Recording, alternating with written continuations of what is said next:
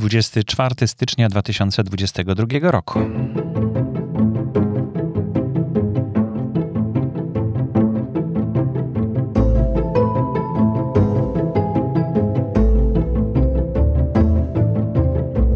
Przy mikrofonie Borys Kozielski. Witam serdecznie w kolejnej bonusowej audycji podcastu pod nazwą Nasze Źródła.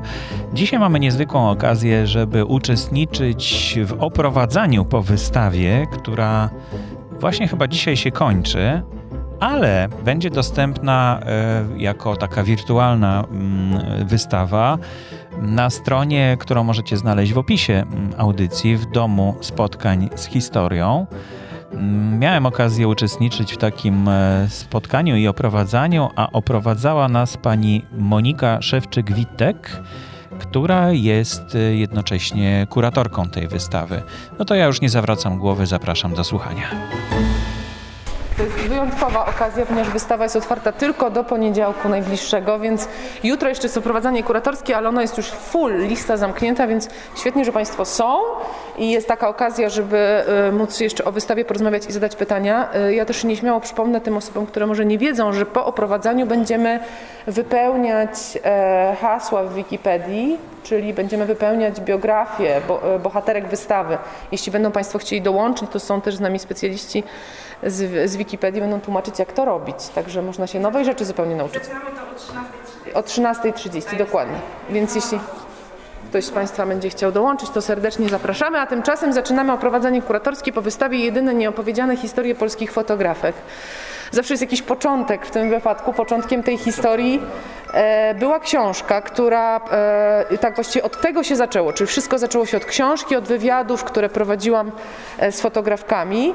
W tym sensie się to zaczęło, że wystawa jakby nie była pierwszym pomysłem. Najpierw był pomysł na to, aby zebrać nieopowiedziane historie, aby porozmawiać i tak się stało. Książka wyszła w czerwcu, no i jakby na fali książki bardzo szybko pojawiła się wystawa, bo już we wrześniu tego roku w Domu Spotkań z Historią otworzyliśmy prezentację zdjęć. Bohaterek jest więcej, niż w książce jest 13, na wystawie w książce zaś jest tylko, tylko i aż 10 rozmów. Ale kiedy to wszystko się zaczęło, e, to był taki czas, w którym ja pracowałam e, w Dzienniku Rzeczpospolita, byłam wtedy fotoedytorką i miałam taką e, wielką przyjemność pracy z Anią Pietuszką-Wdowińską, która wtedy już nie fotografowała a zajmowała się właśnie wyborem zdjęć i ja siłą rzeczy z Anią dużo rozmawiałam. Ona mi opowiadała różnego rodzaju historie o swojej pracy, pracy fotoreporterskiej, pracy w okresie stanu, także w okresie stanu wojennego, ale nie tylko, też tej późniejszej i te historie wszystkie wydawały mi się super ciekawe. Natomiast e, ja miałam takie poczucie, że właściwie jestem jedyną osobą, która te historie zna.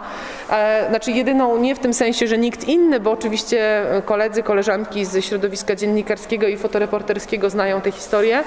Natomiast jedyną w tym sensie, że jakby spoza, spoza tego grona, które ten czas też pamięta, e, i bardzo długo kiełkowała we mnie taka myśl, aby te mm, historie przekazać szerszej publiczności.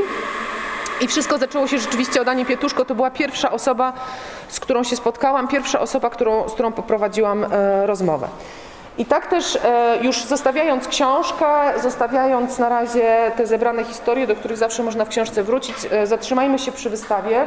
Powiem chwilę o tym, jaką ona ma konstrukcję, tak żeby można było się w niej sprawnie odnajdować. Jest zdjęcie otwierające, na tym zdjęciu jest, to jest autoportret Mai Sokołowskiej, ona sama sobie zrobiła to zdjęcie tekst kuratorski, który Państwo widzą po prawej stronie, gdzie też tłumaczę o tym, dlaczego jest to, e, dlaczego taki czas, dlaczego te bohaterki, o tym też za chwilę opowiem. Ta sala jest takim momentem poznania bohaterek, to znaczy wchodzimy do tej sali, te wszystkie postaci, takie dość duże, właśnie wyszparowane, wyciągnięte ze zdjęć, to są bohaterki, e, bohaterki wystawy. Przy każdej z nich znajdą Państwo cytat i to jest taki cytat, który troszkę charakteryzuje te postaci, tego czym jest dla nich fotografia lub czym była dla nich fotografia. W tym wypadku warto dodać, że y, u Ani Łoś jest to cytat z jej partnera, Tomka Kiznego, y, ponieważ ja się spóźniłam na rozmowę z Anią. Ania odeszła kilka lat temu i mm, nie udało mi się z nią porozmawiać. W związku z tym tę wypowiedź Ani akurat tutaj cytujemy z Tomka Kiznego, też wspaniałego dokumentalisty, y, fotografa, który opowiada jakby za Anię trochę. Natomiast pozostałe postaci, e, tutaj znajdą Państwo właśnie cytaty o tym, czym jest fotografia. Te cytaty najczęściej są z książki, ale nie zawsze, ponieważ tak jak mówiłam, nie wszystkie bohaterki w książce się znalazły, więc e, przygotowując wystawę ja też dopytywałam o to, czym ta fotografia jest. Poza tymi dużymi sylwetkowymi postaciami, gdzie możecie Państwo właśnie zobaczyć trochę charyzmę też tych postaci, z którymi ja miałam okazję pracować, są też zdjęcia sytuacyjne, które znalazłam w archiwach fotograficznych, które pokazują też trochę kulisy pracy. I tak możemy, przechodząc się tych, przez te fotografie, mogą Państwo zobaczyć między innymi Annę Bogdziewicz tutaj w tłumie z Tadeuszem Mazowieckim. No to jest taka też lekcja uważności, wypatrywania właśnie postaci, gdzie różne sytuacje się wydarzały. Za e, Państwa plecami, a przed moimi oczami e, Anna Bogdziewicz, ta sama osoba, zaciska tutaj ręce na aparacie, a w pierwszym rzędzie widzą Państwo prezydenta Lecha Wałęsę i Tadeusza Mazowieckiego obrady Okrągłego Stołu. Anna Bogdziewicz była jedną z dwóch fotoreporterek, które dokumentowały e, to wydarzenie. Poniżej Anna Pietuszko, która też na obradach Okrągłego Stołu e, była e, obecna. Z tyłu sylwetkowe zdjęcie Mai Sokołowskiej, która specjalizowała się w fotografii sportowej. Anna Brzezińska w Wilnie z żołnierzami. I tak po kolei możemy sobie właśnie przez te postaci przechodzić. To Joanna Helander z Wisławą Szymborską, łatwa do rozpoznania. Bardzo postać myślę, że dla wszystkich. E, zresztą zdjęcia Joanny towarzyszą publikacjom e, wierszy mm, Wisławy Szymborskiej. E, jest też Agnieszka Sadowska tutaj obecna i Ania Biała, która gdzieś tutaj z nami jest w ogóle w przestrzeni wystawy, mam nadzieję, że zaraz dołączy tu podczas, podczas wydarzeń. Jedno z naszych ukochanych zdjęć, które zresztą pojawiło się przy zapowiedzi tego dzisiejszego spotkania, Anna Brzezińska w otoczeniu samych mężczyzn i operatorów i fotografów i rzeczywiście tak to wyglądało, to znaczy te jedyne naprawdę są jedyne. I teraz zatrzymując się przy tym tytule, bo tutaj często mnie osoby pytają, dlaczego taki tytuł, dlaczego jedyne. E, po pierwsze, to jest taka historia, w której rozmawiając z bohaterkami, przynajmniej czterokrotnie usłyszałam to, wiesz, ja byłam jedyna. Jedyną fotoreporterką w tym mieście, i to jest mowa i o Białymstoku, i o Łodzi, i o Lublinie przez dłuższy czas, e, to tak bohaterki o sobie mówiły, byłam jedyną kobietą w danej redakcji, sportowcu chociażby Maja Sokołowska. E, I to hasło jedyne pojawiało się wielokrotnie, stąd po prostu stało się e, tak dość dość oczywisty sposób stało się też tytułem tego całego projektu i książki, i wystawy. E, przed Państwem znajdują się także gabloty, w których e, umieściłam różnego rodzaju obiekty. Nazywam to roboczo obiektami, ponieważ one są dość zróżnicowane. To znaczy są to i e, jedynki, czy też fronty, ale też środek tytułów, zagranicznych tytułów prasowych, w których publikowała Anna Brzezińska. I tutaj znajdą Państwo jedynkę Libération, a także New York Timesa czy Los Angeles Times. Znajdzie się też nagroda, europejska nagroda e, fotograficzna dla Marzeny Chmielewicz z 1995 roku. E, znajdą się też oczywiście aparaty fotograficzne, e, albumy na negatywy, różnego rodzaju obiektywy, a także stykówki ze zdjęciami Joanny Helander, który, na których można sobie podpatrzeć trochę, które ona zdjęcia wybierała. Jeśli są Państwo zainteresowani tą historią, można sobie właśnie tutaj zobaczyć te krzyżyki na stykówkach. To jest, to, to jest ta klatka, mówiąc kolokwialnie, mówiąc tym językiem, to jest ta klatka, którą e, fotografka zdecydowała się wybrać. W jednej z gablot znajdą też Państwo taki taki tytuł jak Powściągliwość i praca, w którym pracowała Anna Pietuszko. E, tutaj właśnie gazeta, e, pierwsza strona gazety jest, jest obecna, można sobie zobaczyć zresztą zdjęcie z chrzcin, wydaje się, że Marii Wiktorii Wałęsy, tak jak pamiętam to na ten moment. Zaś w pierwszej gawlocie znajdą Państwo na przykład opaski strajkowe Anny Pietuszko, legitymacje prasowe pozwalające na to, aby wchodziła w różne miejsca i te z życia Warszawy i te wcześniejsze, kiedy pracowała dla e, regionu Mazowsze NZZ Solidarność. Znajdą Państwo też e, katalogi wystaw Anny Bogdziewicz, e, czy album, w którym, do którego wklejała zdjęcia Ania Michalak-Pawłowska.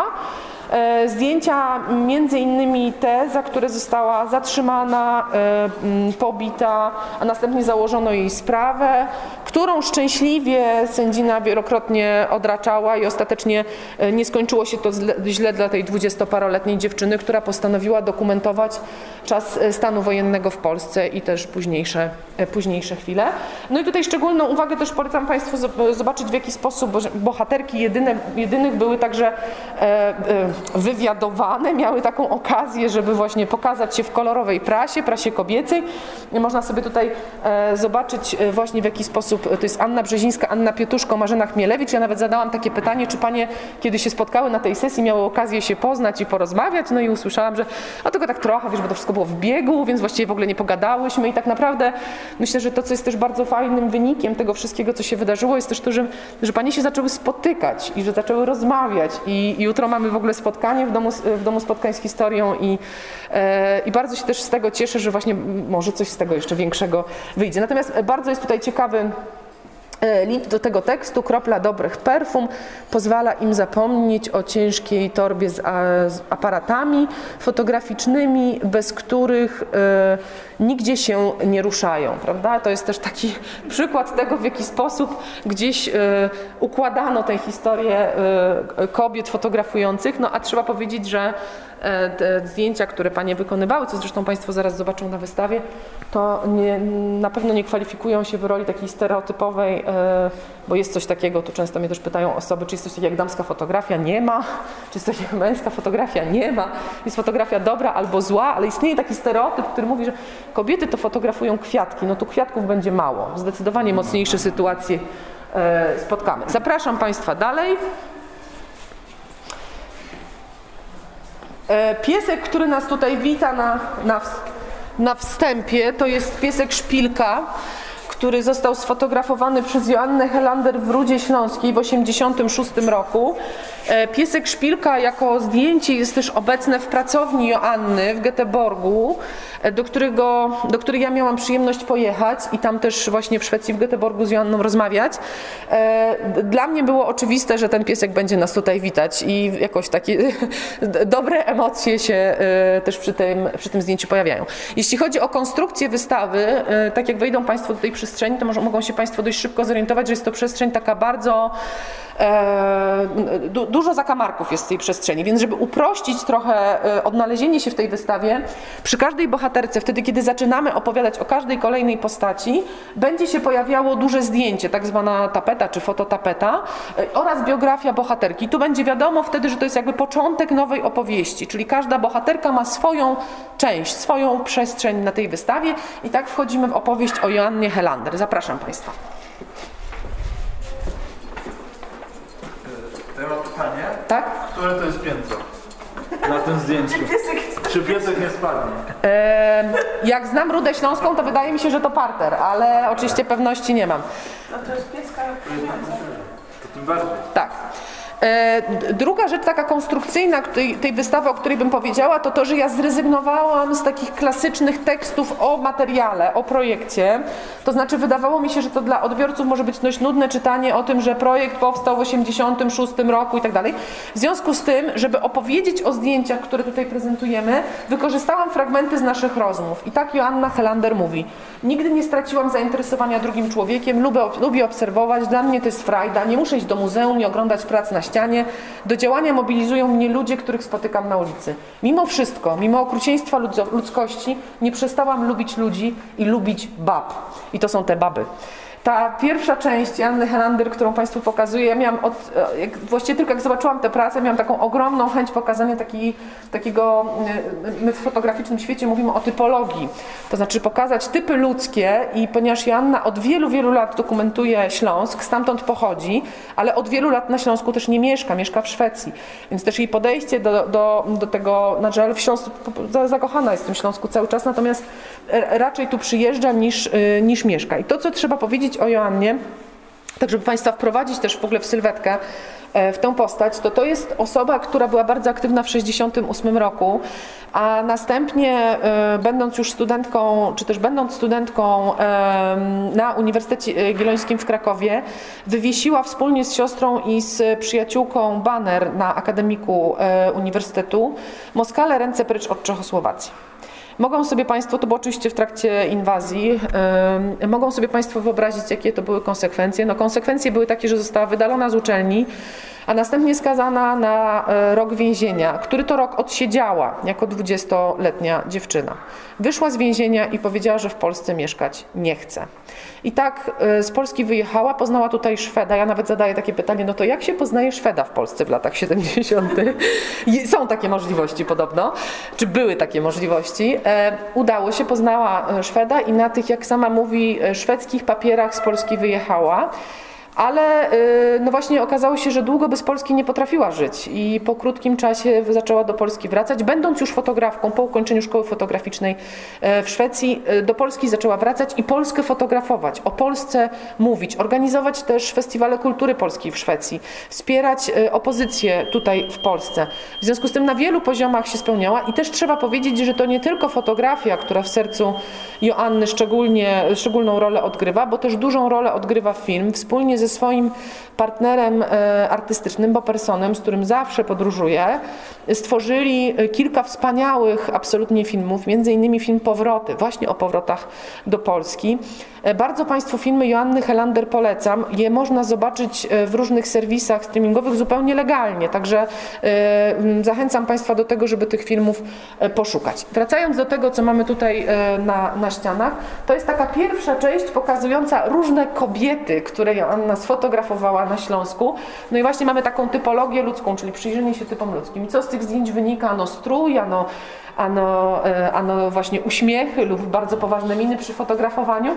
Mnie szczególnie wzrusza oczywiście roześmiana pani, która nas tutaj, e, tutaj wita, ale e, polecam też przyjrzeniu się wszystkim tym postaciom i pani dróżniczce i, i małżeństwu, które tutaj stoi. Jest wśród tych postaci także bohater, który wypełnia jakby, czy jakby zakręca trochę do innej opowieści, która była niezwykle ważna w twórczości Anny Helander, czyli opowiadanie o, w różny sposób, także filmowe, ale i fotograficzne, o teatrze ósmego dnia. Czy ktoś z Państwa zna ten teatr? No właśnie, Joanna była autorką wielu... Marcin Korszycki, Abs Absolutnie tak, dokładnie tak. I to jest, to jest ta historia, w której Joanna fotografowała Teatr ósmego dnia, przyjeżdżała tutaj do Polski, też nakręciła film o nich, o takiej bardzo trudnej historii, kiedy oni próbują e, właśnie grać w Polsce, jest im to blokowane, często grają w kościołach, bo to było miejsce wolności twórczej. Później próbują wyjeżdżać z Polski, żeby grać poza granicami, a potem do tej Polski wrócić nie mogą, ponieważ jest to im e, e, zabronione. Także bardzo taki piękny film, bardzo też wielowątkowy, też Państwu.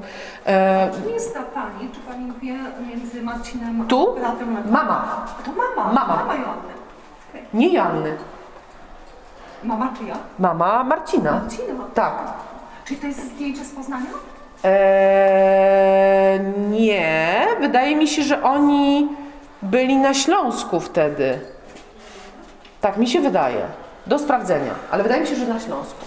Zapraszam Państwa do siebie. Eee, druga część opowieści o fotografii Joanny Helander dotyczy, i to jest jedyny reportaż, jaki Joanna zrobiła, opublikowany w szwedzkiej prasie.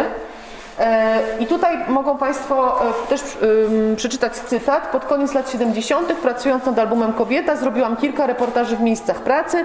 Koszmarem było już samo zdobycie pozwoleń na wykonanie zdjęć. Korzystałam więc z tych miejsc, w których pracował ktoś znajomy lub gdzie mogłam zostać polecona. Później już w czasach Solidarności zrobiłam większy reportaż o hucie aluminium w Skawinie miejscu straszliwie skażonym przez fluor. Ludzie potwornie chorowali. To wstrząsnęło mną na całe życie. I tak na tych dwóch ścianach mogą Państwo zobaczyć właśnie opowieść o tej hucie aluminium e, w Skawinie, pokazującej też w jaki sposób nie tylko ludzie pracowali, bo tutaj jest ta część, gdzie widzimy jak wyglądała praca, ale też mężczyznę, który otrzymał medal za swoją pracę, a no właśnie była to taka sytuacja, trochę para, taki, taki paradoks właściwie, bo z jednej strony właśnie ludzie nagradzani medalami za swoją ciężką pracę, a z drugiej strony potwornie chorowali, nie tylko ci, którzy tam pracowali, ale także ci, którzy mieszkali dookoła e, tej huty, no i nimi się już specjalnie nikt nie przejmował. Przechodzimy teraz do części kolejnej postaci. Tak jak Państwu mówiłam, każdą kolejną postać otwiera duże zdjęcie, tapeta. Tak jest w przypadku Anny Beaty Bogdziewicz, autorki e, no i to jest ewenement na skalę światową, ponieważ ta autorka przez 40 lat nieprzerwanie prowadzi projekt, który nazywa się Fotodziennik, czyli piosenka o końcu świata. E, wszystko zaczęło się w 1982 roku, w okresie stanu wojennego, kiedy zaczęły powstawać pierwsze zdjęcia. Zaraz Państwu też te pierwsze zdjęcia pokażę, także z ingerencją cenzury. Tu jest taka kolejna opowieść też o tym, że nie tylko właśnie, znaczy nie tylko o pracy twórczej, pracy, pracy dokument, dokumentalnej czy fotoreporterskiej, ale też o tym, jaki cenzura później miała wpływ na część e, z tych e, prac. To, co jest bardzo charakterystyczne w projekcie Fotodziennik, to są e, zdjęcia, które dotyczą albo wydarzeń, albo życia codziennego, albo wręcz życia prywatnego autorki. Tak na tym zdjęciu właśnie jest sama autorka z mężem. To jest taka pocztówka na nowy rok. Każdego roku wykonywali też w ramach no one były częścią fotodziennika, też wykonywali takie zdjęcia, które właśnie były pocztówką na Nowy Rok. No i to jest e, życzenia z ruin, prawda? 1990 rok. To jest właśnie zawsze ma taki, zawsze te zdjęcia mają taki charakterystyczny podpis, który powiedziałabym roboczo jest takim podpisem celnym, troszkę żartobliwym, troszkę ironicznym, troszkę jest w tym sarkazmu często. Czyli on jest taki, i to jest bardzo subiektywny podpis, tak? Czyli mimo, że sytuacja, która jest na zdjęciu jest sytuacją zastaną, to podpis jest już bardzo, bardzo subiektywny. Zapraszam Państwa tutaj. E, I tak jak Państwu wspominałam, wszystko zaczęło się z fotodziennikiem w 1982 roku i trwa nieprzerwanie do dziś, co oznacza, że my jesteśmy w roku 2022, czyli 40 lat właśnie, właśnie to jest ten, e, ten inauguracyjny moment. I tutaj e, to są jedne z pierwszych zdjęć. Fotodziennik się też zmieniał formalnie, później miał inne, in, właśnie inne formaty, natomiast na początku on wyglądał w ten sposób. E, I tutaj mogą Państwo zobaczyć zdjęcia z 26 listopada 1982 roku z Legnicy. Pierwotny podpis przed ingerencją cenzury brzmiał e, Piątek 26 listopada, Legnica, żołnierze radzieccy na ulicach mgła. Cenzurze nie spodobało się zdanie żołnierze radzieccy na ulicach. Czyli samo zdjęcie z tymi żołnierzami radzieckimi zostać mogło. Legnica, data, mgła mogło. Natomiast podpis, że są to żołnierze radzieccy już nie. I tutaj bardzo długo rozmawiałyśmy też z panią e, Anną o tym, czy w ogóle niewinne, niewinne zdjęcia istnieją, czy, nie, czy, jakby, czy jest w ogóle coś takiego, co właśnie dlaczego cenzura stwierdziła, że zdjęcie jest ok, a, a sam podpis już nie. E, kolejne zdjęcie mogą Państwo zobaczyć, to jest napis na, to jest ciekawe, że jest napis na budynku Solidarność walczy. Podpis brzmiał, to się zetrzeć mokrą szmatą nie daje. No i oczywiście cały podpis wyleciał. Ale sam podpis, napis na murze Solidarność walczy został. Czemu nie? O drugiej w nocy ta kobieta przez godzinę stała na ulicy i bardzo głośno śpiewała różne pieśni. Od góralu czy ci nie żal, przez pieśni powstańcze, kończąc na Boże, Boże coś Polskę i innych pieśniach religijnych. Trzy kropek pół zwrotki jakiejś pieśni przerwała i energicznym krokiem ruszyła dalej. To jest zdjęcie z okna. Także te, te fotografie, które, które te właściwie historie wokół tych fotografii, wokół tych scen zauważonych były bardzo różnorodne. Podobnie tu. Niedziela, 10 kwietnia 83 rok, spotkanie w kościele na Żytniej. Tu ma być nasza wystawa, proszę sobie zobaczyć, jaki to jest, jaka to jest przestrzeń. Ale rzeczywiście kościół na Żytni był miejscem, w którym bardzo dużo się działo. Tam była, to było takie miejsce wolności dla artystów. Sporo się tam, e, sporo się tam tematów e, też takich artystycznych e, pojawiło. Tutaj cytat e, z bohaterki. Fotodziennik powstał po to, żeby pokazać niezakłamany obraz świata. Kłamstwo i propaganda w fotografii w stanie wojennym były nagminne. To zjawisko jest chyba wieczne, niezależnie od tego, kto sprawuje władzę. E, I tutaj jest zestaw zdjęć z fotodziennika. Trzeba powiedzieć, że to jest kilkadziesiąt tysięcy fotografii w tej chwili, także tych wykonywanych cyfrowo, bo pani Anna cały czas fotografuje. E, nie tylko aparatem, także swoim telefonem, e, cały czas fotografuje. Oczywiście, tak jak sama mówi, teraz jest jej dużo trudniej zachować pewną dyscyplinę w tego fotografowania, a właściwie nawet nie fotografowania, tylko dodawania podpisów, a następnie produkowania e, tych właściwych, tej właściwej formy fotodziennikowej. Natomiast ja Państwu chciałam pokazać taki wybór, no oczywiście autorski wspólnie z Panią Anną, kilkunastu fotografii, które pokazują jaki, jaki był styl e, i o co w tym fotodzienniku chodziło. Czyli no jest sama z dywanem z 89 roku, ale jest także zakończenie obrad Okrągłego Stołu. Lech Kaczyński, Lech Kaczyński Lech Wałęsa raczej zadowolony, prawda? Czy cień Stalina nad miastem Warszawa. Bardzo powiedziałabym z maja 89 roku wspaniale trafiona, taki, takie bardzo symboliczne zdjęcie też. Y, fotografowanie z telewizora, bardzo obecne w twórczości pani Anny Bogdzicz. Pani Anna mówi, że często nie, mogła, no nie było możliwe, żeby mogła sfotografować wszystko. W związku z tym zdarzało jej się fotografować z telewizora. Tutaj Czałczesku martwy, Rumunia wolna ze znakiem zapytania. Y, luty 90 rok na urodzinach u Jacka Kuronia. Mój mąż, bo to jest mąż pani Anny, pokazuje nam buty, o których marzył 20 lat temu, a które dopiero teraz mógł sobie kupić. Czy to jest odpowiednie zachowanie? Ze znakiem zapytania. Czerwiec 90 rok. Głowa boli od tego, co mówi senator Kaczyński. E, wrzesień 91, pomnik obrońców władzy ludowej, e, też do rozbiórki święto, ścięto już nawet pierwsze głowy. Warszawa, Pogawędka, i to jest wspaniałe zdjęcie, y, bardzo je lubię, dlatego że to w ogóle pokazuje papieża Jana Pawła II w takiej niecodziennej sytuacji, oparte o samochód, e, no tutaj oczywiście w otoczeniu ochrony, które jak widać chyba nie bardzo jej się podoba, że, że, że tutaj to zdjęcie jest wykonywane. Pogawędka z ministrem Markiem Rostworowskim, ani kroku dalej, mówią mi borowcy.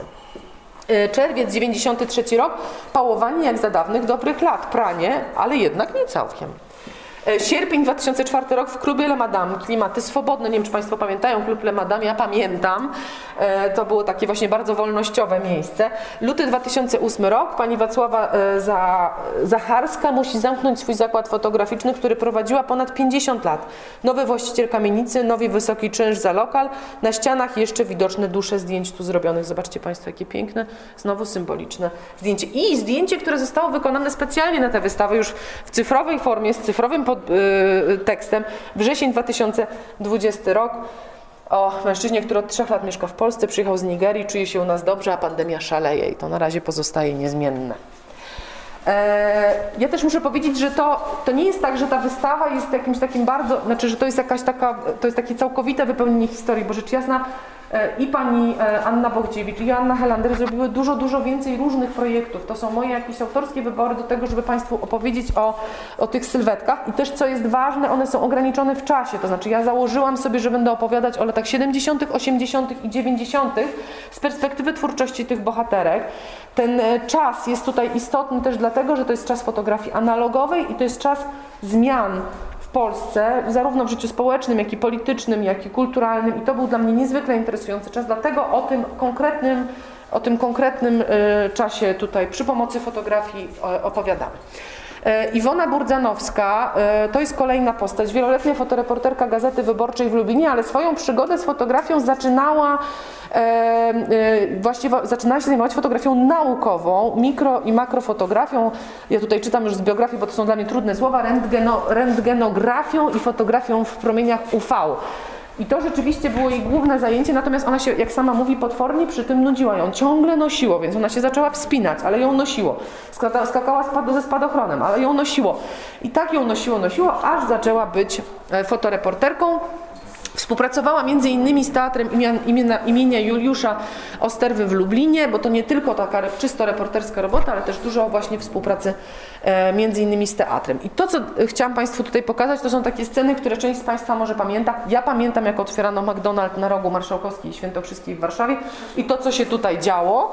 Natomiast my tutaj mamy okazję zobaczyć, jak otwierała się pierwsza w Lublinie restauracja Burger Kinga z milicją na wejściu, żeby się na pewno nic tam nie wydarzyło. Czy policją już może, to już nawet te czasy, że może e, policja. Zwracam Państwu też uwagę na... E, nie szkodzi. E, Iwona jest, pani Iwona Burzanowska jest absolutną mistrzynią w łapaniu sytuacji, takich sytuacji, których no właśnie niewiele osób dostrzega. Podobnie jest z tym zdjęciem. Ja nie znalazłam e, e, innego tego rodzaju, znaczy zdjęcia z tej sytuacji. To jest e, Janusz Korwin-Mikke, który przejeżdża przez Lublin i wykonuje gest, który dzisiaj kojarzy nam się jednoznacznie. E, Myśmy potwierdzili, że to zdjęcie, oczywiście jakby jest jasne, że to zdjęcie powstało, jest jasne, że ta sytuacja była, natomiast wszyscy, którzy włącznie z autorką, którzy oglądaliśmy to zdjęcie, mówiliśmy, to jest niemożliwe, że on to zrobił. No to po prostu jest niemożliwe. A jednak wykonał ten gest, no i zresztą cała ta sytuacja i cały ten kontekst tego przejazdu przez centrum miasta jest takie bardzo, bardzo mm, wpływające na wyobraźnię. No, no i tak rz- rzeczywiście pani Iwona się potrafiła zawsze świetnie odnaleźć w różnych sytuacjach. To jest taki przykład fotografki, która świetnie robiła wydarzenia, sport, kulturę. Wspaniale się w tych sytuacjach odnajdowała. Mogą Państwo też sobie przypomnieć, jak to kiedyś Bogusław Linda rozdawał autografy i fanki za oknem, za kratami cierpliwie czekały. Ale są też oczywiście sceny teatralne, między innymi ze spektaklu Antygona. E, Za Państwa plecami e, Agnieszka Sadowska, e, to jest tutaj w ogóle nieprzypadkowo, tak sobie teraz myślę, że Panie zestawiłam, bo Agnieszka Sadowska poleciła mi kontakt z Iwoną Burzanowską. Agnieszka Sadowska jest aktywną i wieloletnią fotoreporterką Gazety Wyborczej w Białymstoku. Państwo mogą kojarzyć zdjęcia Agnieszki z... Ona jest autorką tych słynnych zdjęć dzieci z Michałowa. E, Fotografuje na granicy, e, jest tam cały czas obecna i relacje zdjęciowe jej ukazują się teraz bardzo, e, bardzo szeroko. Ale tutaj pokazujemy ją z takiego początku jej pracy. To jest jeszcze zanim zaczęła pracować w Gazecie Wyborczej. Rzecz jasna fotografowała, próbowała się w tym świecie fotograficznym odnaleźć. Ja ją chciałam pokazać w innej odsłonie, nie tej wydarzeniowej, nie tej bieżącej sytuacji, tylko tego, jak ona świetnie patrzyła na ludzi. Tak bardzo Państwu Polecam uwadze portret rzeźbiarki Magdaleny Abakanowicz, tutaj przepięknie sfotografowana w taki, w taki niestandardowy, bym powiedziała, sposób. Jaki piękne oko do fotografowania ludzi kultury. Leon Tarasewicz, Teresa Czajkowska, Henryk Rogoziński, proszę zobaczyć jakie światło, ale też jakie niuanse, ten bucik zdjęty, bardzo subtelny, w ogóle bardzo ona miała piękne i ma cały czas fajne oko do tego, żeby wyłapywać takie takie sytuacje. I pierwszym materiałem, który Agnieszka mi podesłała, żeby w ogóle na niego spojrzeć, to był materiał z pielgrzymki papieskiej z 91 roku. I zapraszam Państwa do siebie, jeśli Państwo już skończyli, a jeśli nie, to możecie Państwo spokojnie do mnie dołączyć. Za chwilkę. E, to, jest, e, to są fotografie z pielgrzymki papieskiej, na których Agnieszka nie miała tak zwanego pula. Co to znaczy? Fotoreporter, który jest akredytowany dla wybranego tytułu prasowego, e, dostaje pula, czyli może wystąpić, może, może stanąć w konkretnym miejscu wyznaczonym przez organizatora i z tego miejsca fotografować. Agnieszka nie była zakontraktowana dla żadnego tytułu, nie pracowała jeszcze, więc nie mogła fotografować Jana Pawła II. Dlatego postanowiła skupić się na ludziach, co zresztą wynika z tego cytatu nad zdjęciami. I jak zaczęłyśmy pracować nad wystawą, Agnieszka, czy właściwie nad książką nawet, a potem nad wystawą, Agnieszka przysłała mi kilkadziesiąt zdjęć i powiedziała, e, no, no zobacz, może coś z tego ułożymy. I ja pomyślałam sobie, że pokażmy nieopowiedzianą historię, dlatego że te zdjęcia nigdy nie były opublikowane w takiej formie, a co ciekawe, w momencie, w którym otwieraliśmy wystawę, już wiedzieliśmy, że, że będzie wystawa tych zdjęć także w Białymstoku, więc bardzo się cieszę, a w tej, w tej prezentacji sześć zdjęć pokazujących takie zakulisowe sytuacje związane z pielgrzymką papieża Jana Pawła II e, w Białymstoku. Za moimi plecami e, powoli wchodzimy w taką postać e, bardzo ciekawą, Anna Maria Brzezińska, która zresztą pracuje w Domu Spotkań z Historią, jest tutaj główną fotoedytorką, a przez wiele lat pracowała jako fotoreporterka i dokumentowała najważniejsze wydarzenia w Polsce i na świecie, bo związana i z tygodnikiem Solidarność i z francuską agencją międzynarodową AFP i z dziennikiem Rzeczpospolita. Także pracowała dla dużych tytułów, dla dużych mediów. I e, co za tym idzie, właśnie fotografowała takie sytuacje też bardzo znaczące. Ona była obecna, co z książki bardzo wynika, z naszej rozmowy wynika z książce, e, Pojechała też do Wilna, była, była, dokumentowała wydarzenia wileńskie, e, także nie tylko w Polsce, właśnie redakcje wysyłały ją także poza, poza, poza Polskę. Tutaj na zdjęciu otwarciowym mogą Państwo zobaczyć pożegnanie żołnierzy radzieckich. Taka sytuacja, w której ten, pani Anna robiła zdjęcie, a żołnierz na nią napierał, co zresztą widać wyraźnie. A tutaj smaczek, powiem, myśmy tego nie wiedzieli, jak wybraliśmy to zdjęcie na na tapetę, ale tam w prawym, przepraszam, że palcem pokazuję, ale w, prawym, w prawej części tego zdjęcia jest obecny fotoreporter, jedyny w Polsce laureat Pulitzera, e, Czarek Sokołowski, który tutaj też e, pracował w tym czasie. Zresztą też aktywny fotoreporter cały czas. E, tutaj będzie troszkę trudniej przejść, ale zapraszam Państwa tu. To jest ta sytuacja, w której pokazujemy na wystawie pracy Anny Brzezińskiej, gdzie ona dokumentowała różnego rodzaju demonstracje. Tego jest bardzo dużo w archiwum Mm, Anny Brzezińskiej. No siłą rzeczy redakcje ją wysyłały na tego typu wydarzenia, czyli i demonstracje górników, i demonstracje partii prawicowych. No dużo bardzo tych wydarzeń było i one są rzeczywiście w bardzo e, taki, e, e, no bardzo są obecne w archiwum. Ale teraz zaproszę Państwa do opowieści o zdjęciu nieopublikowanym.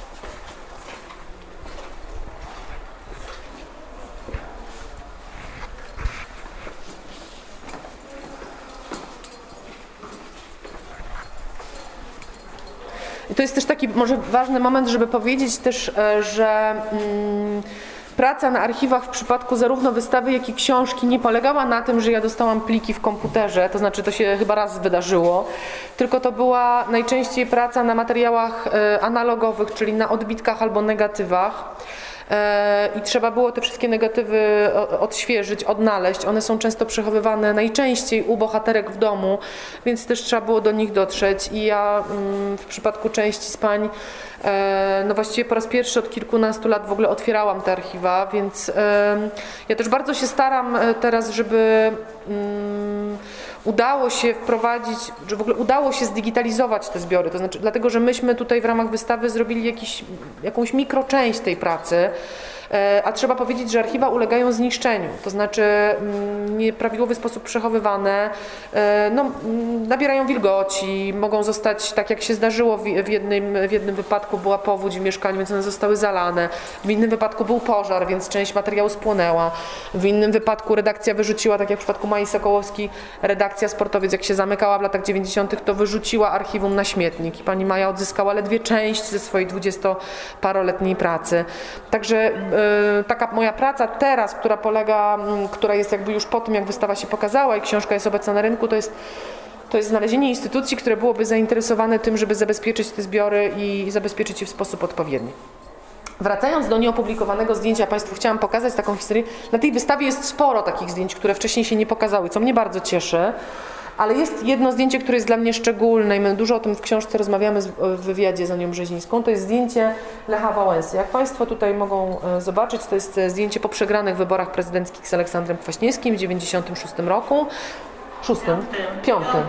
W 95 roku, właśnie, tak mi coś tknęło, że coś mi się daty nie zgadzają.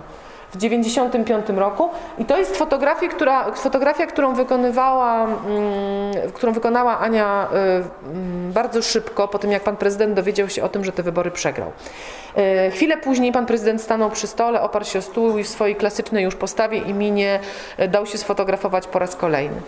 Anna wtedy pracowała dla Dziennika Rzeczpospolita, wróciła do redakcji, wywołali negatywy, no i redakcja oczywiście wiedziała, które chce mieć zdjęcie na jedynce, to. Ale Anna się nie, pani Anna się nie zgodziła na publikację tego zdjęcia. Dlaczego? Dlatego, że przez wiele lat była mm, fotografką, która towarzyszyła rodzinie Wałęsów i e, fotografowała ich w bardzo różnych sytuacjach. To nie znaczy, że była to jakaś bardzo zażyła znajomość, ale wiedziała, że ma dojście, wiedziała, że może. Wiedziała też, że publikacja tego zdjęcia na jedynce czołowego, czołowego polskiego tytułu dla pana prezydenta będzie ciosnem, to będzie bolesne. I nie chciała tego zrobić. W związku z tym e, te, dyskusje podobno trwały do trzeciej w nocy. No, a autorka postawiła na swoim, poszło drugie zdjęcie, a teraz po latach już możemy opowiedzieć tę historię. Nie tylko tę, bo tam jest e, w całej naszej rozmowie jest sporo takich zakulisowych sytuacji związanych z Lechem Wałęsą. Także tej sytuacji, w której e, trwa debata prezydencka w e, telewizji i e, pan prezydent Wałęsa mówi do mm, Aleksandra Kwaśniewskiego, ja panu ręki nie podam. E, Z czego to wynikało, jakie były kulisy, Anna była obecna wtedy w telewizji, zdradza też te kulisy, więc tych historii jest sporo. Bardzo się cieszę, że wreszcie możemy to zdjęcie pokazać i możemy też opowiedzieć tę historię wcześniej nieopowiedzianą. E, Tutaj w dalszej części można też zobaczyć e, reportaż, właściwie chyba jedyny, tak Ania o tym mówi, reportaż, który zrobiła. Został opublikowany w Dzienniku Rzeczpospolita. To jest reportaż z obozu cygańskiego e, pod Szczecinem, do którego pojechała. Ja pytałam też Anię, czy ona robiła więcej reportaży. Ona mówiła, że po prostu nigdy nie miała na to czasu. Ciągle ta bieżąca praca ją na tyle zajmowała, że nie było kiedy się nad, nad taką wielowątkową opowieścią skupić. W tej ostatniej części opowieści Ani Brzezińskiej powiedziałabym, czy chciałabym Państwa zachęcić też do obejrzenia trzech zdjęć, które pokazują taką fotografię bardzo bliską, właśnie niewydarzeniową, raczej społeczną, blisko człowieka. To jest fotografia wykonana w latach 80., czyli na początku e, pracy twórczej Anny Brzezińskiej. Pytana przeze mnie, czy mogłaby wrócić do fotografowania, mówi, że do tej wydarzeniowej pewnie wiedziałaby jak. I chętnie by, i, znaczy wiedziałaby jak, ale nie chciałaby wracać. Natomiast do tej społecznej, blisko człowieka, chyba nie wie jak, ale bardzo by chciała. Więc no to najbliższe sercu chyba znajduje się właśnie tu, mimo wielu lat w pracy y, w fotografii wydarzeniowej. Za Państwa plecami postać, która mnie zafascynowała. To znaczy rzeczywiście ja, ja Pani Marii Sokołowskiej kompletnie nie znałam. To było odkrycie, zresztą odkrycie takie bardzo ciekawe, również ja mm, podpytywałam kolegów dziennikarzy i Mirek Żukowski, z, y, szef działu sportowego w Dzienniku Rzeczpospolita, wieloletni, powiedział mi, że y, słuchaj, jak na sport, to zawsze z Mają Sokołowską. I ja po prostu dostałam telefon do pani Mai, zadzwoniłam, umówiłyśmy się na spotkanie. Pani Maja w pierwszym zdaniu powiedziała mi, Matko Boska, skąd żeś mnie pani wyciągnęła po prostu?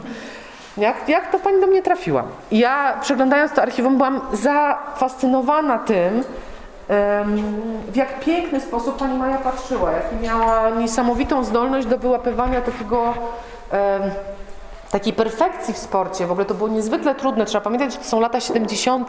To nie jest czas aparatów cyfrowych.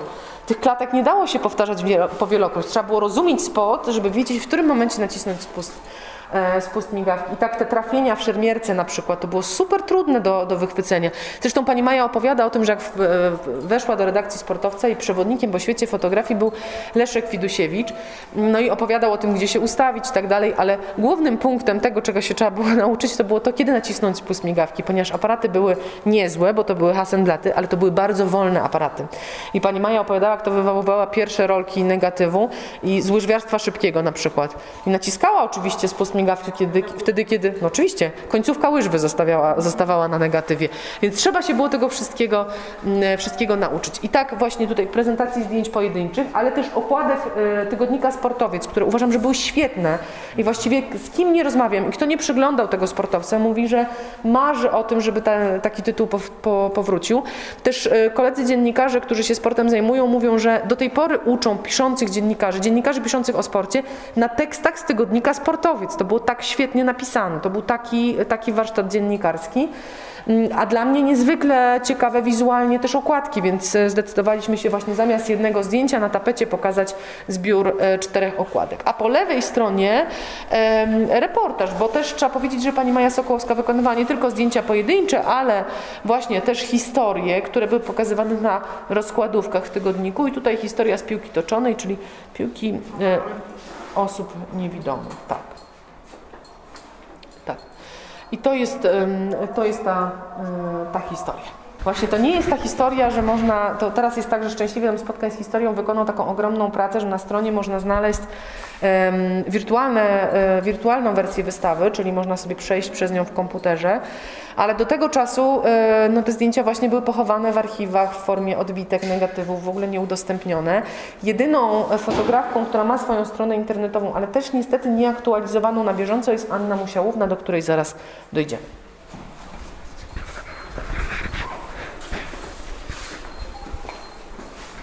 Marzena Chmielewicz e, to jest kolejna fotografka mm, Gazety Wyborczej, tym razem Wrocław.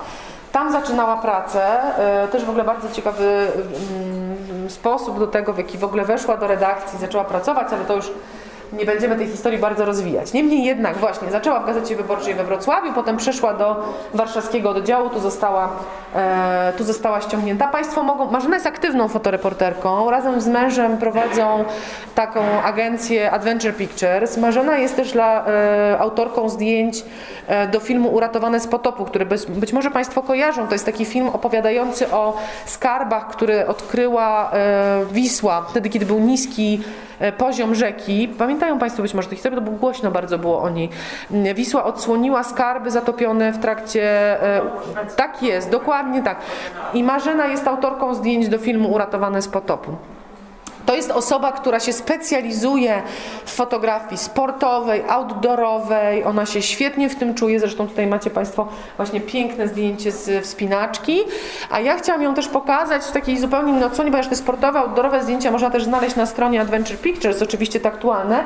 Chciałam ją pokazać w dwóch odsłonach. Pierwsza to są wrocławskie podwórka. To jest e, materiał nigdy nie opublikowany z 97 roku dla mnie wspaniałe. Zresztą Marzena się tutaj chwali w tekście tym, że pokazała je e, pokazała je Tomkowi Tomaszewskiemu, który te, któremu też ten materiał się bardzo podobał. Niezwykle plastyczny, ona, idea była bardzo krótka, to znaczy ona po prostu chciała zobaczyć, gdzie spędzają czas dzieci we, wrocławskie, gdzie się bawią. Wchodziła w podwórka i fotografowała. Powstał z tego świetny społeczny materiał. A drugi, e, druga odsłona, w której chciałam pokazać Marzenę, to, jest, to są zdjęcia z pantomimy, które zresztą, e, pantomimy Henryka Tomaszewskiego, które zresztą zespół kupił i używał do E, działań promocyjnych. Jedno z najpiękniejszych zdjęć które, z pantomimy, które widziałam, to jest ta fotografia, niezwykle zatrzymująca. E, trzeba też powiedzieć, że Marzena w ogóle miała jakąś taką wielką umiejętność właśnie fotografowania rzeczy też związanych z tematów związanych z kulturą, bo ona jest też autorką zdjęć do okładki e, płyty Staszka Sojki, więc gdzieś w różnych takich sytuacjach związanych z kulturą się, e, się pojawiała. Zapraszam Państwa dalej. Pierwsza po lewej. E, Przed nami taka ściana, która jest trochę takim właśnie troszkę mniejszą odsłoną. Zaraz też wytłumaczę dlaczego. Anna Michalak-Pawłowska, pierwsza bohaterka pokazana tutaj, mniejsza odsłona niż w przypadku innych bohaterek, ponieważ pani Anna też przestała fotografować wiele lat temu, właściwie od, od 87 roku nie fotografowała, chociaż, co trzeba powiedzieć, po zrobieniu tej wystawy, po naszej wspólnej pracy nad książką, napisała do mnie kiedyś w nocy SMS-a, że wróciła do fotografii, dostała aparat i, i, i fotografuje. I rzeczywiście tak jest, fotografuje, więc bardzo mnie to cieszy. Mm, dlatego mniejsza odsłona, no bo rzeczywiście ten czas fotografowania był nieco krótszy, czy nieco, dużo krótszy niż w przypadku innych bohaterek. To jest, ta, e, to jest ta postać, która właśnie jako nastoletnia dziewczyna ruszyła na ulicę, żeby fotografować to, co się dzieje w Polsce. To były te trudne e, czasy lat 80. E, no i potem za sfotografowanie milicjantów właśnie zatrzymana, mm, pobita, założono jej sprawę. To, co trzeba dodać, to to, że, że Anna Michala Pawłowska prowadziła jakby dwa życia. Z jednej strony była dziewczynką z Gawędy, jak to sobie mówiła, bo tańczyła w zespole Gawędy przez wiele, wiele lat, a z drugiej strony właśnie e, fotografowała i, i te, to ją rzeczywiście wciągało też bardzo, e, bardzo mocno. I tak mogą Państwo zobaczyć właśnie zdjęcia no, zespołu Gawędy, który tam się relaksuje, ale też zdjęcia z szopki bożonarodzeniowej e, przed kościołem. E, Roberta Brylewskiego, bo to też był jej temat, ona fotografowała dużo wydarzeń związanych z kulturą, e, także tą kulturą niezależną i spektakl Klauni, e, który zresztą chyba niedługo był pokazywany w reżyserii Andrzeja Strzeleckiego, e, też dla wielu w tamtym czasie kultowy.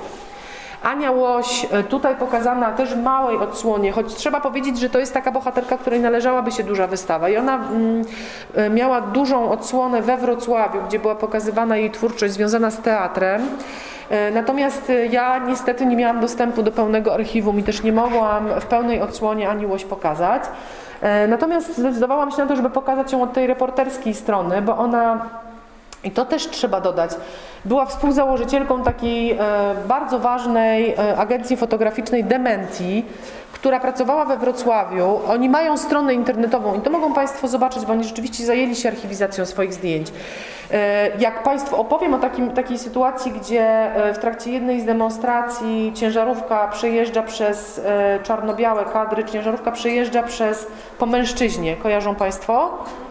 Część osób kojarzy, bo to jak zaczyna o tym opowiadać, to bo często to jest przypominane przy okazji właśnie tam wspomnień ze stanu okresu stanu wojennego. Oni byli autorami te, tych zdjęć, yy, bo oni nie tylko fotografowali, ale też kręcili.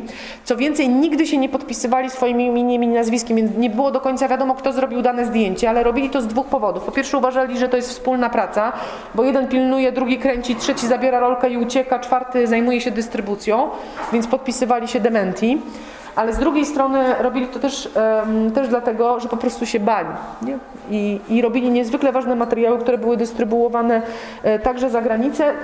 Istnieje strona agencji fotograficznej Dementi i to można sobie online przejrzeć. Ja właśnie Anię z tej reporterskiej strony chciałam pokazać, ale nie z tego czasu Dementi. E, na przykład to jest zdjęcie, dla które e, Ania Łoś dostała Nagrodę Dziennikarz Rzeczpospolita w konkursie fotograficznym.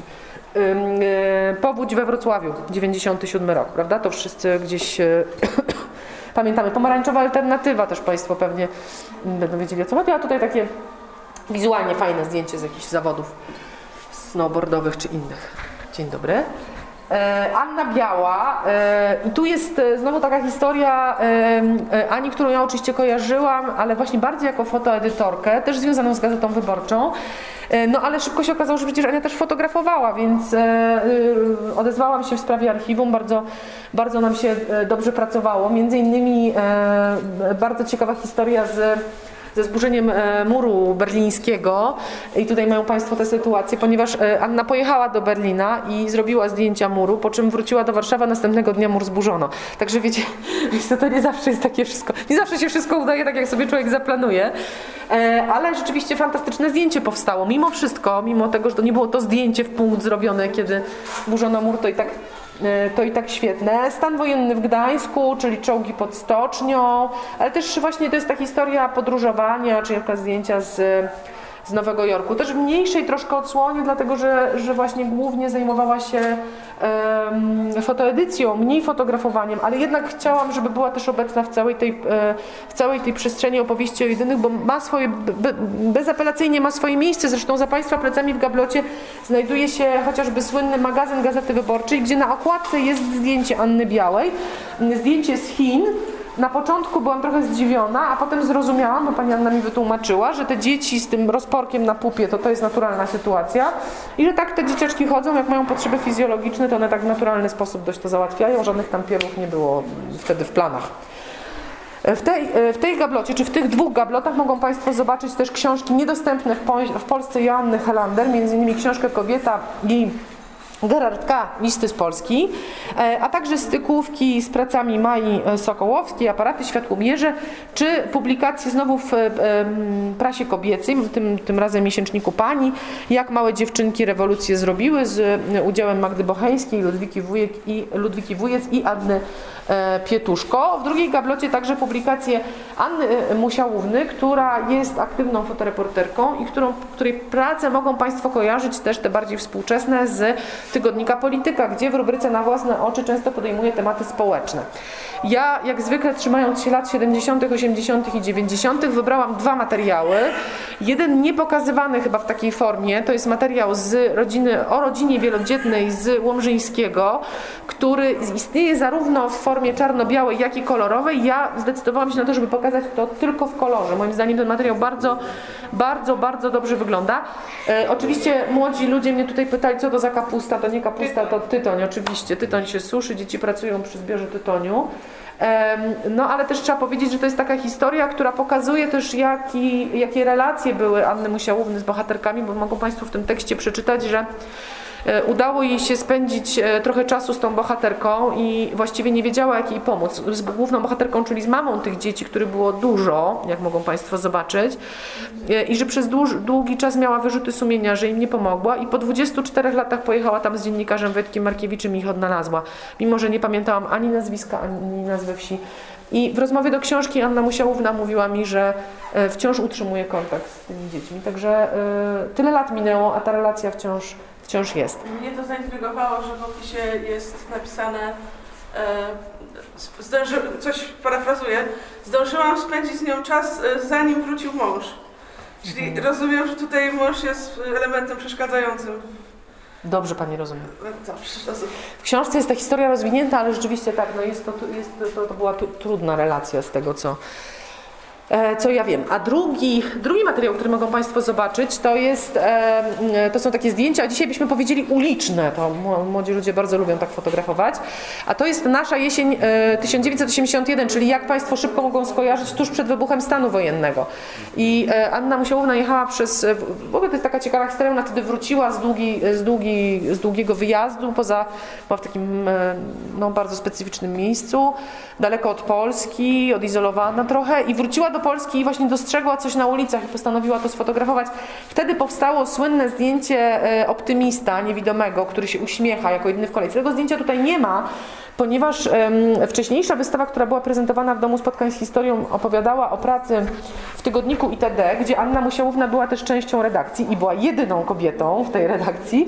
I tam to zdjęcie niewidome było prezentowane na tej poprzedniej wystawie, więc tutaj nie powtarzaliśmy. Ale poza tym e, zdjęciem optymista powstały także mm, inne wspaniałe zdjęcia. Ja jestem wielką fanką e, fotografii portretowej tej kobiety w okularach, która trzyma dziecko. Jest bardzo, bardzo zatrzymujące E, bardzo zatrzymujące zdjęcie. I ostatnie dwie bohaterki, o których będziemy dzisiaj opowiadać, właściwie Anna Pietuszko-Wdowińska, od której jak Państwo wiedzą już z mojego oprowadzenia wszystko się zaczęło. I to jest zdjęcie, no tutaj myśmy się nawet trochę z paniami, trochę z paniami dyskutowałyśmy, bo bohaterki wystawy zadały mi pytanie, czy Pietuszko, przepraszam, tak kolokwialnie powiem, czy Anna Pietuszko daje swojego papieża? Jak odpowiedziałam, że tak, to panie, pozostałe pani powiedziała, to my swojego nie dajemy. Bo tu jakiś konkurs był chyba na zdjęcie papieskie i okazuje się, że rzeczywiście jest coś takiego w tej fotografii, co przetrwało próbę czasu. Ja w tekście kuratorskim zadaję takie pytanie, czy, czy te zdjęcia przetrwały próbę czasu? I wydaje mi się, że to zdjęcie właśnie ma taką moc. E, Wykonane przypadkiem, to znaczy e, Anna Pietruszko się spóźniła, miała być w konkretnym miejscu, fotografować Jana Pawła II z konkretnego miejsca, jako reporterka zaakredytowana i tak dalej. Spóźniła się, biegła na to miejsce i patrzę, a nagle z uliczki wychodzi papież. No i ten refleks sięgnięcia po aparat i zrobienia zdjęcia, a potem spojrzenia na to, że na murze jest napis love ze znakiem zapytania. Zapraszam Państwa dalej. To jest 91 rok.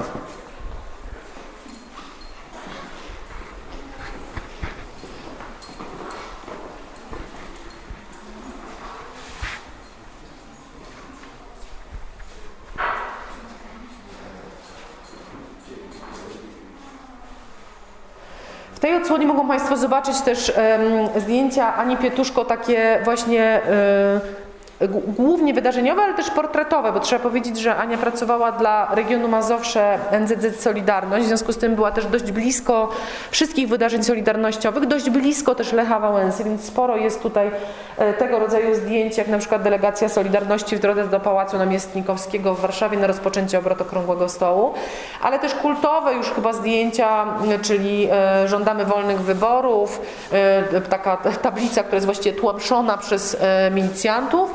Mm, Są też zdjęcia portretowe, między innymi Jerzego Kisielewskiego. E, Anna jest też osobą, która, fotografką, która w pewnym momencie zdecydowała się wyjechać z polską akcją humanitarną do Czeczenii w trakcie wojny Mm, i e, fotografowała to, co tam się dzieje. Jej zdjęcia potem, ja zresztą przeglądałam później te katalogi Polskiej Akcji Humanitarnej, jej zdjęcia były wykorzystywane właśnie w komunikacji tego, co się w Czeczenii dzieje. Na wystawie mogą Państwo zobaczyć jedno ze zdjęć ze szpitala, gdzie człowiekowi są amputowane nogi e, w szpitalu e, w Szali. W wyniku odniesionych ran było to konieczne.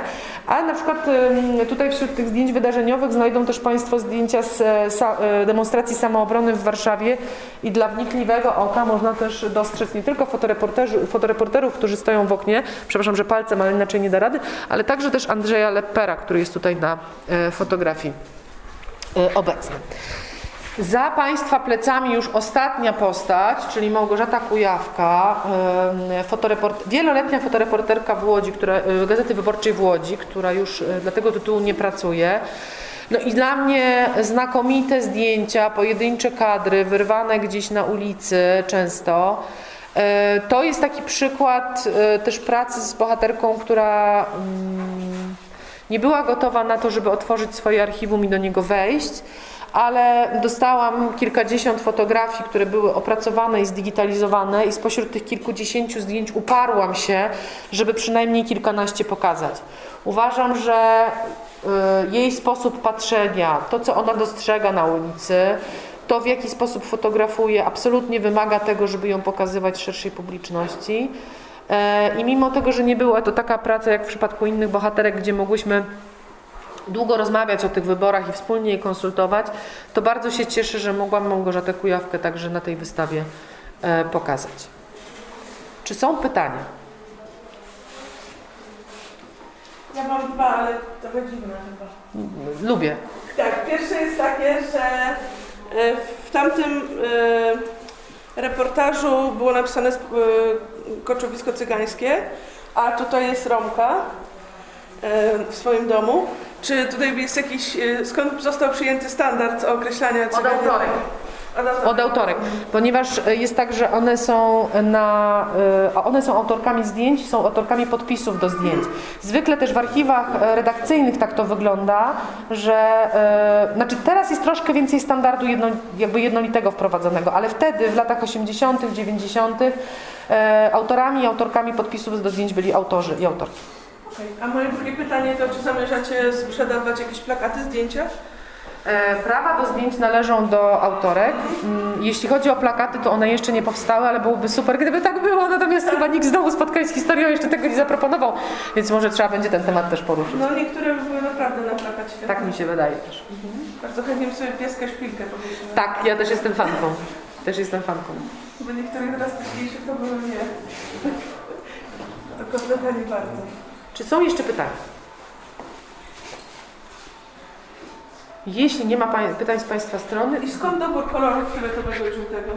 Ach, no to jest ogromna zasługa plastyczki Katarzyny Godyń, która pracowała ze mną przy tej wystawie. Żółty jest kolorem, który dominuje w książce, a ponieważ nie chciałyśmy, żeby cała wystawa była żółta, to w kontrze do żółtego wyszedł nam fiolet. I oczywiście głosy były podzielone, jak to zwykle przy kolorach, ale ja bardzo chciałam, żeby tak już takiego kuratorskiego, kuratorskiego punktu widzenia, żeby ta wystawa była jasna, żeby to było czyste, ale żeby to było jasne, żeby to, nie, by- żeby to było zachęcające, żeby nie było duszno, bo tu jest dużo zdjęć, przestrzeń jest połamana, więc też chodziło o to, żebyśmy mieli, żebyśmy wchodząc na tę wystawę mieli takie poczucie oddechu, więc te jasne kolory są też w tym celu wprowadzone. A stąd też jasne ramki. I stąd też jasne ramy, bo proszę sobie wyobrazić teraz, gdyby te 150 zdjęć było w czarnych ramach. Na wystawie mamy 13 bohaterek, a w książce jest 10. Tak. Dlaczego nie porozmawiała Pani z tymi trzema? Z Anią Łoś nie mogłam porozmawiać, ponieważ ona odeszła, jak wspominałam. To było niemożliwe. Może były jakieś wywiady, które można było? Nie, Nie chciałam, chciałam, chciałam, aczkolwiek jedyne, e, pojawiają się kolejne historie, więc ja, ja no, tak jak piszę w książce, być może będzie druga część w ogóle w innej formie, czyli jednak w takiej formie bardziej reporterskiej, o tych postaciach, z którymi nie zdążyłam po, porozmawiać, bo to nie jest tylko Ania Łoś, jest Jadwiga Rubiś, wspaniała fotoreporterka z Krakowa, która też nie żyje, e, w prze, przefantastycznym archiwum i mam nadzieję, że kiedyś będzie można do niego wejść i pracować nad nim, na razie jest tym z różnych powodów niemożliwe. Więc być może coś powstanie. Natomiast tak, z Anią Łoś, no to wiadomo. E, z Anią Białą e, nie rozmawiałam dlatego, że jakby za późno wpadłam na trop Ani. Książka wyszła, zaczęłam pracować nad wystawą i wtedy myślałam, że przecież Ania też robiła zdjęcia, nie była tylko fotoedytorką, więc już do wystawy Anię włączyłam.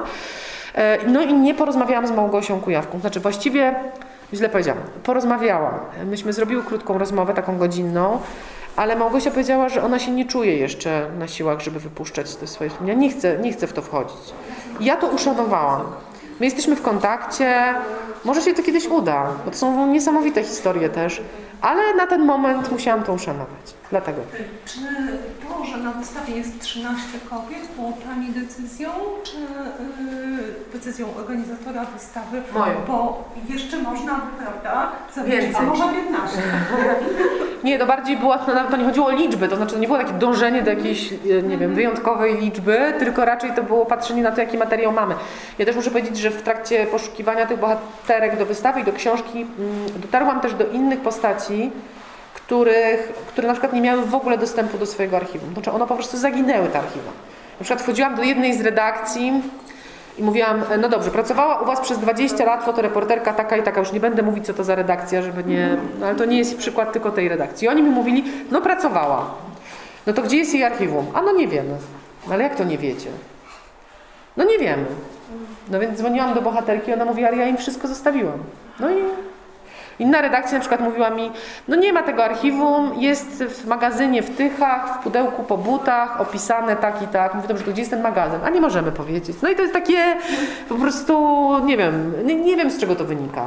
Dlatego tak bardzo mi zależy na tym, żeby to, co już nam się udało zrobić, żeby tego nie zaprzepaścić. Dlatego tak bardzo się staram teraz o to, żeby znaleźć też instytucję, która mogłaby mnie wesprzeć w tym, żeby te materiały zdigitalizować i zabezpieczyć, żeby one nie ulegały dalszemu zniszczeniu i żeby można było z nich korzystać, bo umówmy się, no zdjęcia z obrad, no już takim duży, z dużego kalibru będę strzelać, tak? Ale zdjęcia z obrad okrągłego stołu, jeżeli mamy tam kilkunastu fotografów i dwie fotoreporterki, to dlaczego my nie możemy mieć tego zdigitalizowanego? Dlaczego dziennikarze, historycy, edukatorzy, nauczyciele nie mogą z tego korzystać? A Fundacja Fotografii? No, to jest fundacja. Ja myślę sobie, przepraszam, z całym, znaczy uwielbiam i bardzo szanuję to wszystko, co dziewczyny robią, ale też chciałam powiedzieć wyraźnie, że ja też prowadzę fundację, ale to nie jest ostatecznie rolą organizacji pozarządowych, żeby dbać o spuściznę naszą. Tak? Znaczy są do tego powołane instytucje i to jest ten moment, w którym instytucje powinny się obudzić. Bo to nie jest tylko przykład tych archiwów. Instytucje się nie budzą. i- To jest inna sprawa, ale to też nie jest tylko, to też nie jest tylko ta historia, tak? My w środowisku, jakby to też nie jest tylko historia fotograficzna, też osoby, które się zajmują filmami mówią, że em, dobiegają gdzieś na miejsce, bo któryś z filmowców umarł i ze śmietnika wyciągają jakiś materiał, to jest absurd. E, tak, czy na, no, ktoś do mnie dzwonił ostatnio, czy chcesz archiwum, już też znowu nie będę pytać, czy chcesz archiwum jakiejś tam gazety? Mówię, no ale 5 tysięcy. No ale mówię, ale co ja mam z tym zrobić? Przecież to jest 25 szaf, gdzie ja mam to wstawić? Ja pamiętam, jak świętej pamięci Iza Wojciechowska, która była szefową y, y, fotografów w papie, mówiła o tym, że całe papowskie archiwum zostało Tak, wyrzucone. tak. I ona po prostu dostawała piany, Tak. mówiąc o tym, jak, To wszystko zbiory zostały stracone. To wszystko ginie. A potem się, tak, a potem mówimy o tym, że nie mamy materiału badawczego. No mamy ten materiał badawczy, tylko za, za 10 lat go nie będzie już w ogóle, nie? Bo już ileś materiałów przepadło, więc to jest tak, że... I też trzeba pamiętać o tym, że żeby opisać te zdjęcia, potrzebni nam są autorzy i autorki. Jeżeli oni odejdą, a pamięć jest ulotna yy, i też jest, yy, wszystko trzeba pięć razy weryfikować, no to za chwilę nikt tam nie pomoże w weryfikacji tych, tych negatywów, więc to jest czas na już, to jest praca na już. I ja, się- ja w ogóle ogromnie się cieszę, że są takie, takie organizacje jak Fundacja Archeologia Fotografii, które to robią, e, ale no, jedna organizacja pozarządowa nie jest w stanie wypełnić tego wszystkiego, co należy zrobić. To jest po prostu niemożliwe. Że Pani Wojciechowskiej nie można już zapytać, chciałabym Panią zapytać, czy dla papu pracowały jakieś kobiety fotografki? E, Co no, papu? dla, dla papu na pewno pracowała Anna Brzezińska, która potem była oczywiście... obecna. Tak, która potem oczywiście była fotoreporterką.